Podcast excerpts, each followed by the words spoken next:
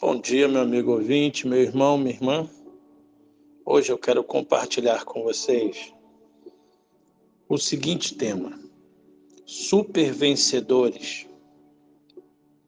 Ao nos lembrar que somos filhos de Deus, o magnífico poeta bíblico não se esquece de que podemos passar por duas dificuldades capazes de nos afastar da felicidade que Jesus Cristo nos oferece.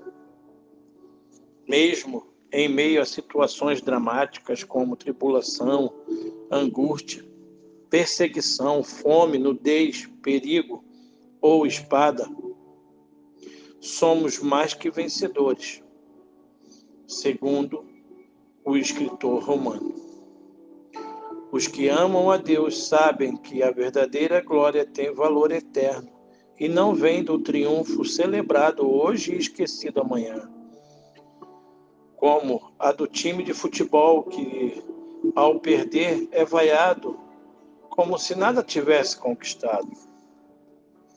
Os que creem em Deus não se alegram com a vitória que vem pelo uso da força, buscada por nações ou facções que se abalam ao imolar inocentes no altar de guerra, feita por bombas e balas.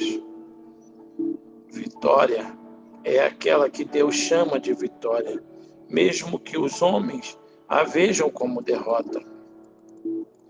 A verdadeira vitória não é a que precisa computar as feridas deixadas, marcas que brilham mais que as medalhas no peito, ostentadas, mas é aquela que conta com a proteção divina, divinamente rememorada.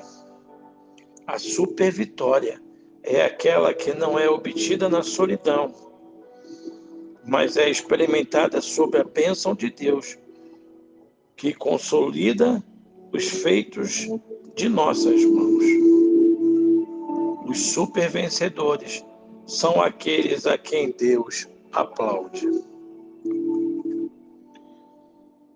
João 8,12 nós lemos. Falando novamente ao povo, Jesus disse: Eu sou a luz do mundo. Quem me segue nunca andará em trevas, mas terá a luz da vida. Ainda para pensar, uma derrota, quando se faz a coisa certa, é, na verdade, uma vitória. Meu irmão, minha irmã,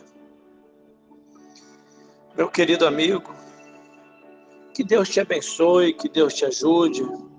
Nunca se esqueça que em Jesus Cristo você verdadeiramente é mais que vencedor.